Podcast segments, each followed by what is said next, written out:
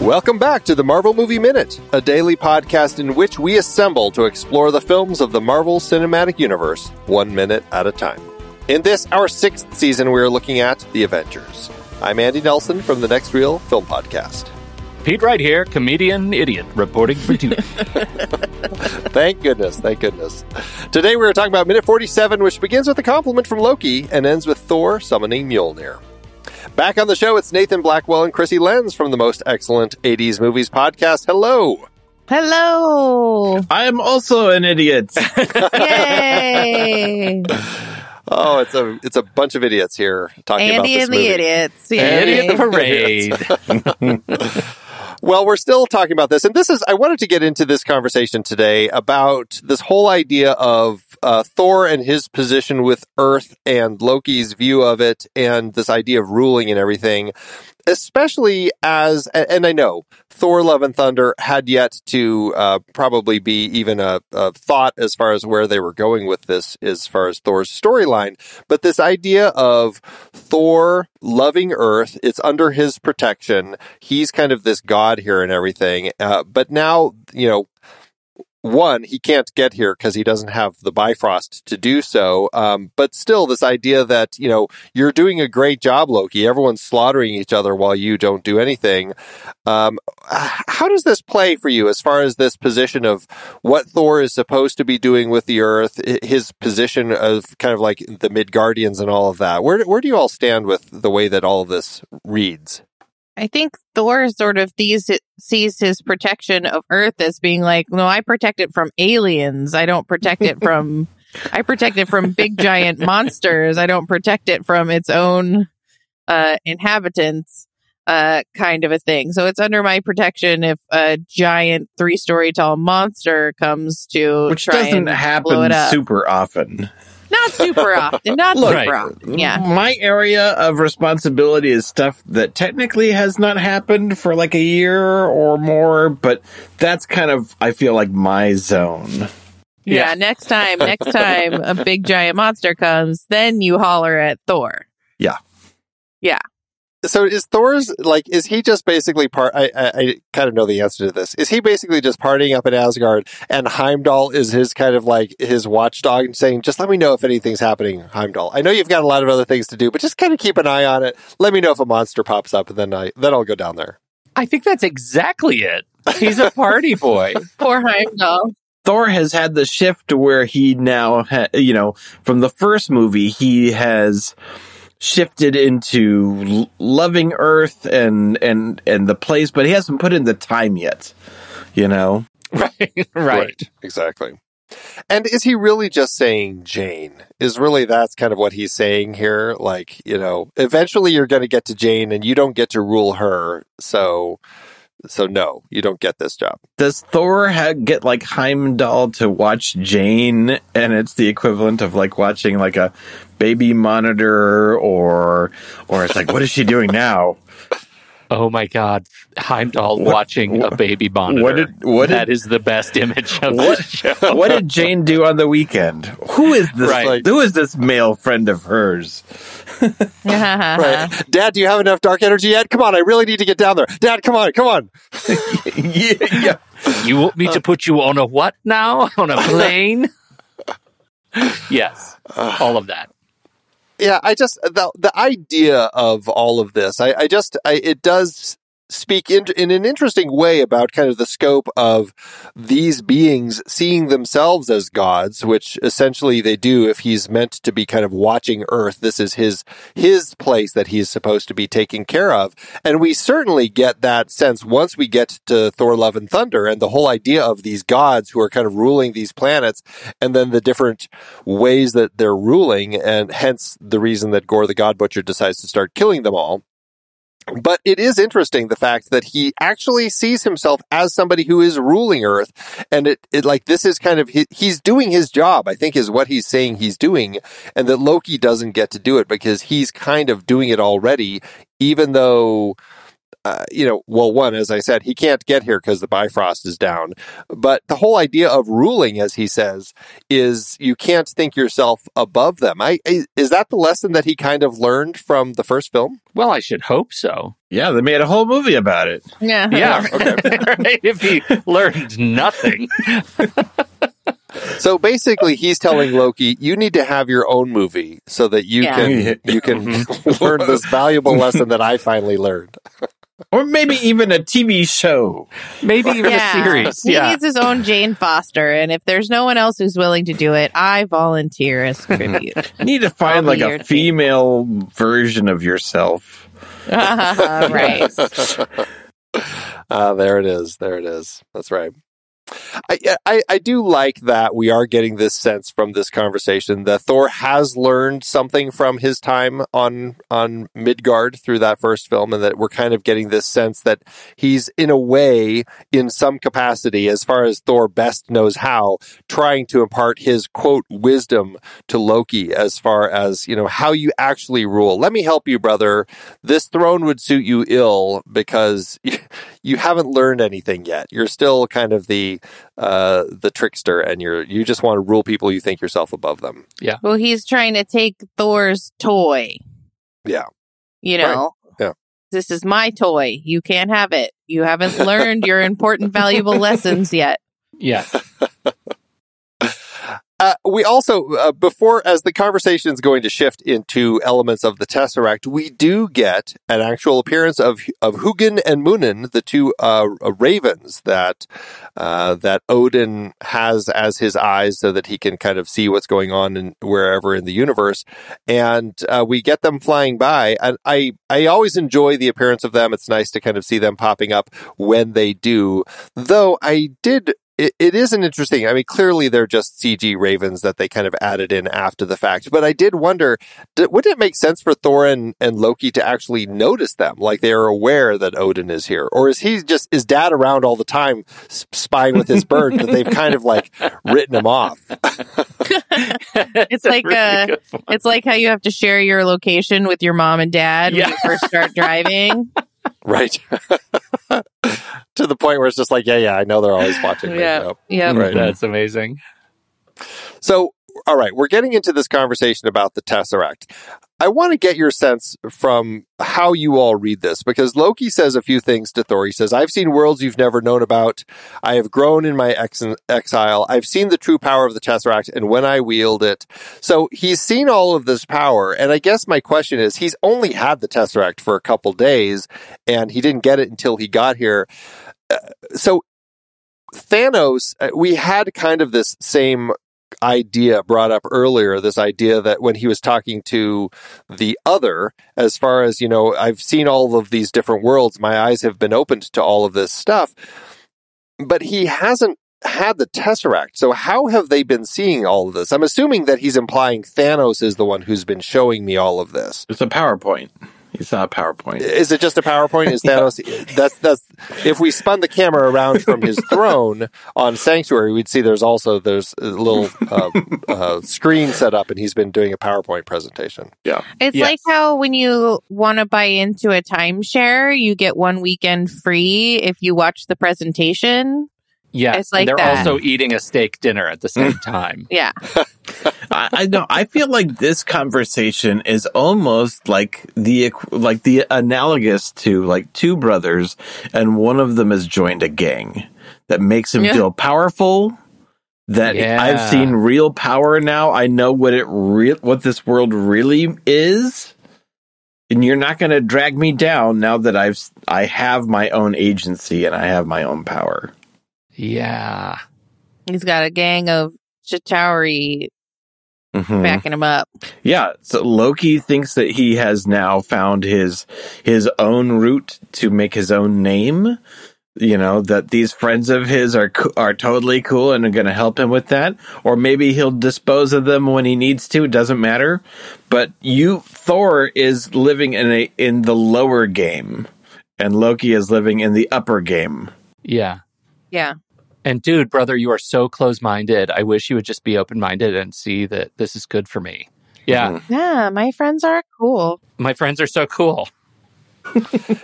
So is this Loki telling him, I am in my own movie and I am getting the help I need and you're dragging me down?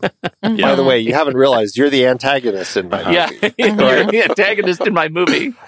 yeah. And I'm glad you changed your eyebrows. Yes. How's mom? How's mom?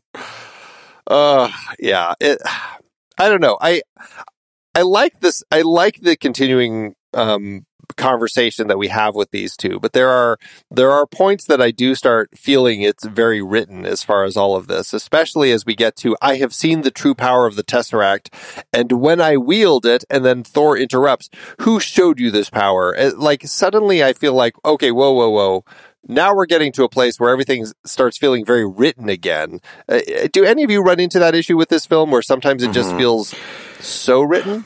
It, it's they, they- they're jamming in a minute and a half of exposition before they start punching each other again. You know, I, I feel like they've got to do a lot of work of reminding us what th- happened with Thor, uh, the first movie, of l- setting the stage for Thanos, and and reminding us what the stakes are for this movie. And there's a little bit of it that reminds me of of the what was it Star Trek Five, the Search for God, uh, the uh, Final Frontier. That that it's like you have when you there is something awkward about listening to a cultist proselytize, and that's kind of where Loki is written right here, right? Like he is he has seen something nobody else has seen, and you just have to believe. And once you believe and let go, you're going to understand that I'm doing the right thing for the right reasons. But you aren't going to be able to understand that until you let go and trust me, uh, and then we'll all be on the same team. And I think that is generally hard to write. And when you're doing it with these characters wearing funny costumes and, you know, bursting biceps, like it, it just like you, you talk about it feeling written. That to me is like the hat on a hat on a hat Yeah. with a cape. No, you don't realize how much dark energy Dad used. He used like twice Yeah. as much as you're thinking. oh, now we have so much less of dark. It's like some of this stuff is so abstract, and you you don't know what it really means. You know. Yes. Yeah. Does that diminish in any way kind of your sense of these characters as actual characters? And especially, you know, this is certainly a point that uh, comes up a lot in the comparisons between the DC universe and the Marvel universe, where the Marvel universe, the core foundation of the universe is human characters who put on costumes to fight, whereas the DC universe is, you know, superhero characters who put on costumes to pretend they're human this pair right here very much kind of fits into that DC camp. Does it feel Right. like is that is that an element that we run into with them? Yeah, that's their everyday clothes. Yeah. Yeah, Mhm. and they never put on different costumes. they Nope. just always Mhm. always go around like this. Yeah. Well, it wasn't, well, I mean, in the first Thor movie, he wore a flannel for a bit. That's true. He did flannel it up, Sure, he does he does dress down in that film. True. but he Yeah. totally screwed up with the eyebrows. So, it, you know, it's a wash. Mm-hmm. Yeah, it- it's like the Thor movies are kind of about stripping them down to human level. to the point where it's full stripping by the time we get to the fourth one. yep. Right. Yeah, it's I mean it's an interesting element that we have with them. And I suppose that is a certain sense of this larger type of dialogue that we have. It's not quite Shakespearean, but it definitely is a bigger type of conversational language that they use when we're having these conversations with them, regardless of who's writing them. It definitely feels a little bigger. And in this particular case, uh, yeah, I mean, sure, we're talking about Thor ruling and he's acting a little more humble, but there is still this element to them where it ends up feeling a little a little more written to me than some of the other character interactions. Yeah. Yeah. Yes. Yeah, it's not really until I think Thor Ragnarok and then, you know, Infinity War that he becomes like so nakedly human. Like he has so many more problems than everyone else. And he's less that less of a, this DC style character of a god who kind of occasionally has human problems. It, there's almost at some point a shift where he becomes way more human than a lot of the other pro- people by all the things he loses in his life. Yeah. All the things he loses and all the weight he gains. Yes. Yeah. Which is actually an interesting thing that, like, in order to actually become human, he really kind of lets his god appearance go and becomes, sadly, uh, very American looking with the with the obese obese. Right. I shall become American. Yeah. Uh, Now, there's an interesting uh, line that he has here because of this whole thing where Loki's talking about the Tesseract. I, I've seen the true power of the Tesseract and, and when I wield it. And then Thor, he says, Who controls the would be king? There has been some allusions to the fact that perhaps Thanos and or the other are actually controlling Loki as he does all this. I don't know if it necessarily means in the scope of Mind Stone control, but there is that read. How are they? Is it is it just their own puppeteering of of Loki with their own tricks and deceit that they're quote controlling him to do all of this for them? Uh, how do you read that line? Do you feel that there's any sense of actual uh, mind control, or is it just manipulation? Ooh, that's a good question. I think I've always thought it was the, that he's being manipulated. Um, but maybe there is a little bit of a mind control element. Uh, I mean, it controls everybody else's mind. Wouldn't it get into his a little bit? Um, and you know, always wanting to believe that there's the nougaty core of good to Loki. Um, I would love to entertain the idea that he's being mind controlled into being so naughty. hmm It's the old Harry Potter Imperio problem. Did they do Yep. evil or were they controlled? I I feel like Loki is always he feels like he he can never be manipulated. He can he always if he ever for a moment appears to be manipulated, it's actually part of his manipulation. But that doesn't mean that he can't be manipulated. It's like mm-hmm. when Thor is like telling there's like a moment where where Thor is telling him how he really felt, and you get you you do get moments of reaction of of Loki, it actually kind of hitting him, you know. It, it, it they're- fleeting, but you do get a sense that Loki does care, and he is not as cold as as he portrays himself to be, you know. Yeah. Um, but yeah, whether or not he actually is manipulated by the Mind Stone um, or by Thanos, it's hard to say. I go so back and forth on this because there's so much of me that carries around this headcanon that Loki is, um, you know, he's a god, right? Like he's not controllable by these things and he's just using the power. But I think there, there's this other side of it is that whether or not the Mind Stone is controlling him explicitly, he is controlled by his own desires for power, which might be the same thing. Like Yeah. it might lead to the same end. And, uh, I, I like that, you know, that uncertainty. there is an element that makes me feel the sense that Thanos might think he actually does have some control over Loki, though. That might make me feel I buy into the fact that he's letting, he's sending Loki to Earth to retrieve the Tesseract a little more than him letting him go without any control. Because as, as we've said in the conversations, it's like, why doesn't Thanos just come himself to get the, Yeah. I mean, he just wants the Tesseract. He doesn't want to, he doesn't care what else is going on. Why doesn't he just come and get it to be, get it all over with? And the fact that perhaps he thinks he has more control over the situation than he really does, that might make me buy into it a little more. Yeah. Yeah. Well, and, and, you know, complicated by the fact that, you know, Thanos is demonstrably more powerful than Loki.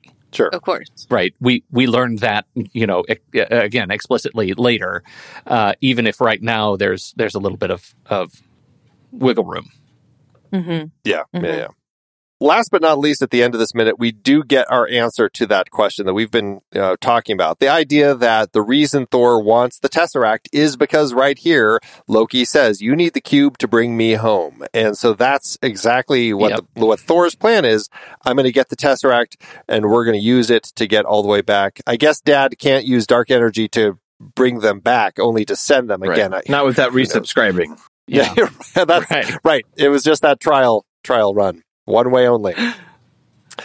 Um, I, I don't know if I have anything else for this minute. Um, it, it- again, it's just a lot of conversation between the two of them. Any other thoughts from either of you about kind of the way that this conversation is shifting?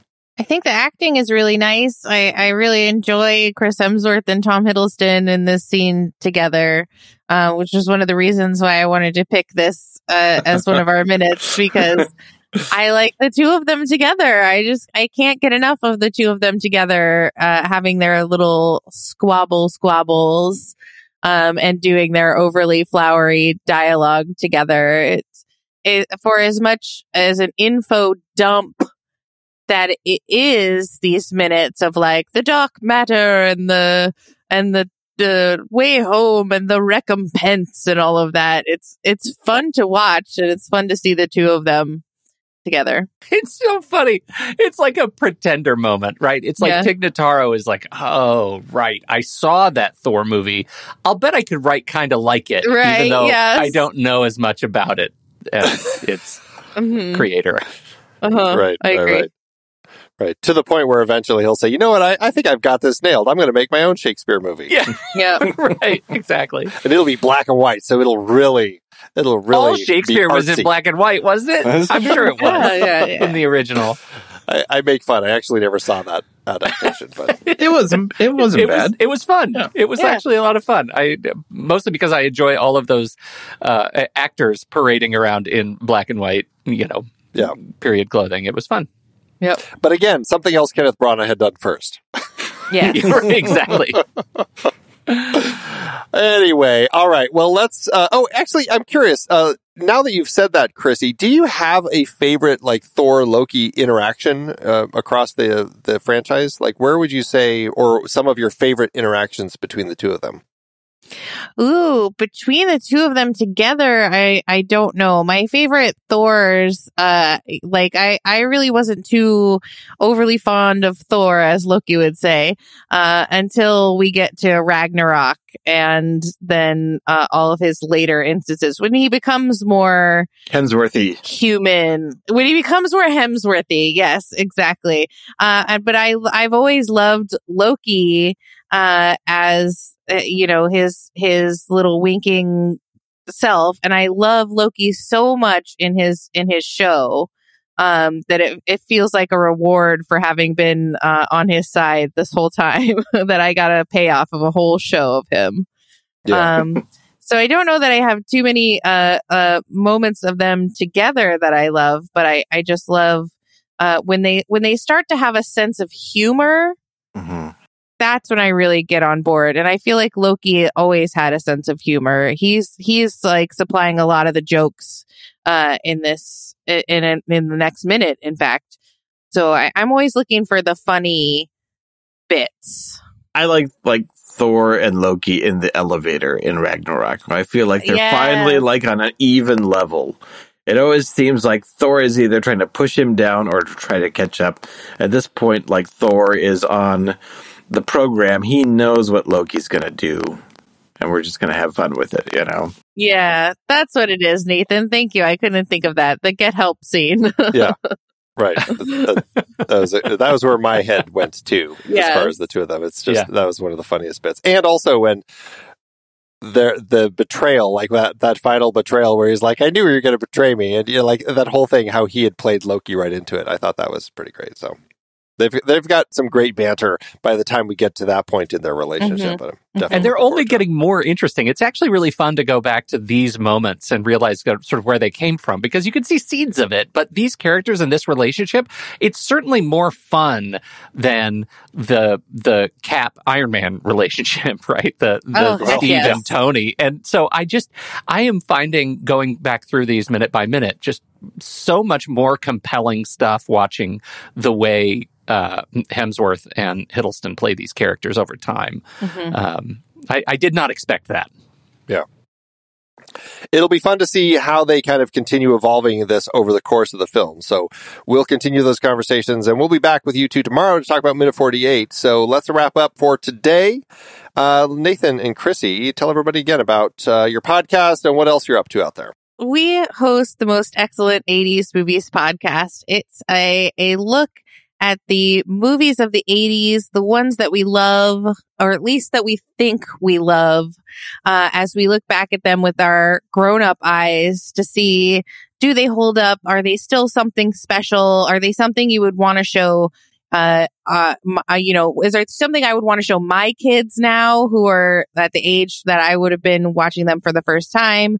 Um, or are they something that we can just leave in the past? Uh, and we try to take a very humorous look at that. We give them ratings and reviews. Uh, we offer our deep cut recommendations and uh, mostly just try to have a good time talking about our favorite 80s movies. Super, super fun. It's a great show. Everybody check it out. Uh, we'll have the link in the show notes uh, along with everything else to track these two down out there on the interwebs. Uh, thank you both so much for joining us today. We certainly appreciate it. Thank you. And we'll be back tomorrow to talk about minute 48. So, Pete, thanks as always. Oh, Andy, tomorrow, a classic Tig Notaro visual gag. Until next time, true believers.